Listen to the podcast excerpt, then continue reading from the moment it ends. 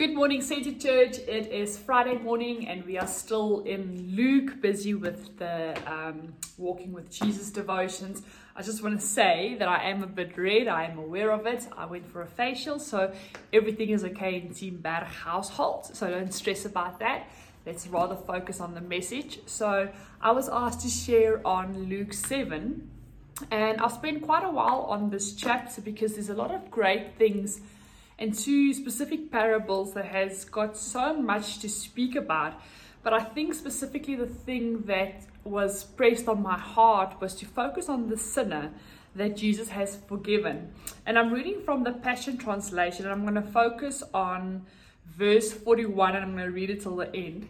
And then I'm going to share some of my thoughts on it. So, so Simon came to Jesus and he said to Jesus, um, Go ahead, teacher, I'm listening. And then God, of, well, Jesus started and he said, It is a story about two men who were deeply in debt.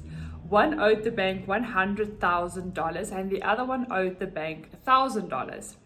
When it was obvious that neither of them would be able to repay their debts, the kind banker graciously wrote off the debts and forgave them all of what they had owed.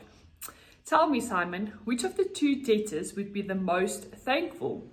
Which one would you love? Which one would love the banker the most? So Simon answered, I suppose it would be the one with the greatest debt forgiven.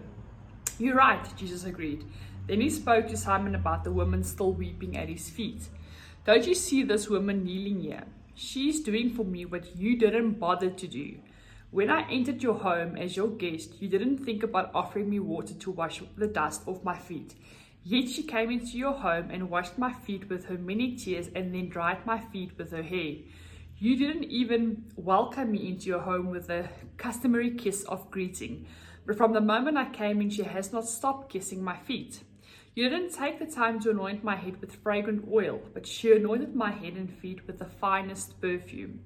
She has been forgiven of all her many sins. This is why she has showed me such extravagant love. But those who assume that they have very little to be forgiven of will love me very little. Then Jesus said to the woman at his feet, All your sin are forgiven. All the dinner guests said among themselves, Who is the one who can even forgive sins?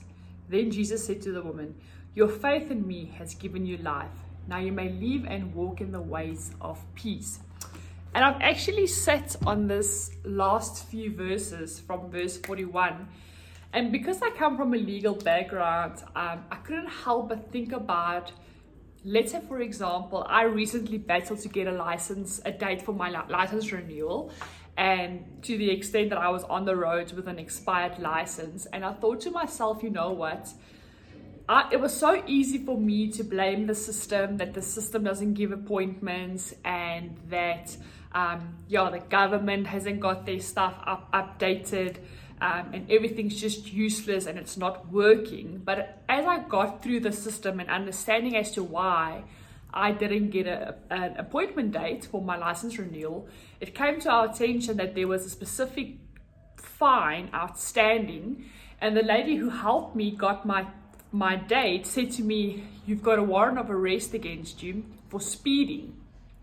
Now, I think to myself, it would be so easy, easy for me to go stand in the court and ask the judge, please just forgive me.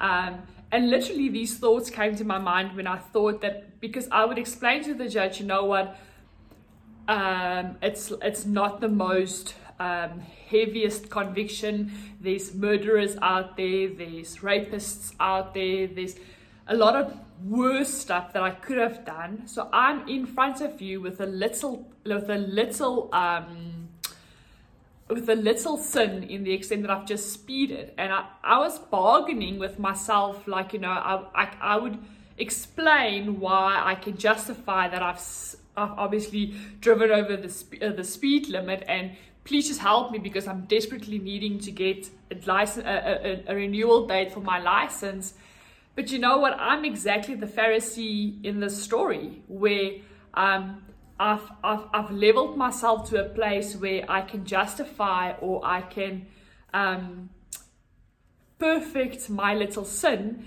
and just let it be forgiven.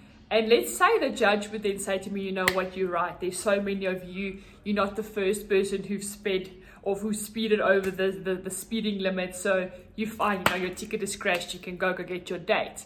And I would walk out there, probably not even grateful because I just assume that you have to do this for me because it's a little sin. Versus, versus if I was the murdering court asking for them to forgive me and not to give me lifelong sentence, I think my gratitude towards that would be so much different. So this really was such a real message for me, especially examining my own life and being real with you today. I really want to challenge you and ask you how are you looking at your sins? Are you also busy um, justifying your little sins um, and ex- explaining why you deserve to be forgiven? Because I clearly understand what, what Jesus meant with those who think that they've got little sin will love me less or will love me little. Um, because like I've explained, I mean, for me it was just like you have to do it because I mean it's not that serious. So just um, scratch my ticket or write it off and let me go so I can go renew my license.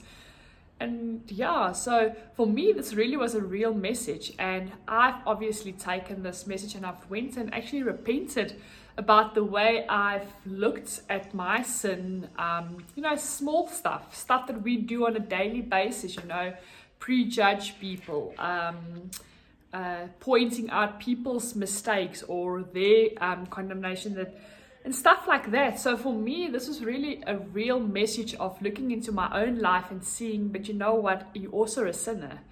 And on a daily basis, you also need to be forgiven. And are you continuously asking God to be forgiven? Like, do you understand the extent of your sin that you would go to many great levels as to be the woman that goes after Jesus, go find him at the Pharisee's house, literally from the moment that you walk in there, start to weep because of his great, great um, love, his overwhelming um, glory that reflects from him. And because of that, and because of the extent of my sin, the only thing that I can give back is my repentance. And by that, I'm going to cry and wash your feet with my tears.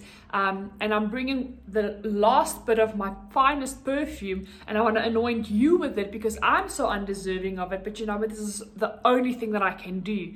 Um, so this was a real message for me as an everyday um, thing to do. Is you know, am I justifying my little sins, or um, yeah, am I in front of God asking and seeking His forgiveness? Because we all we are all worthy of His forgiveness. He does it anyway. But how are we viewing our forgiveness in this current time and age? So that's me to you. That's my thoughts on Luke 7. Like I said, go read through it. There is really, it is an amazing chapter, but the last few verses really, really spoke to me coming from where I was at um, and the specific scenario I find myself in.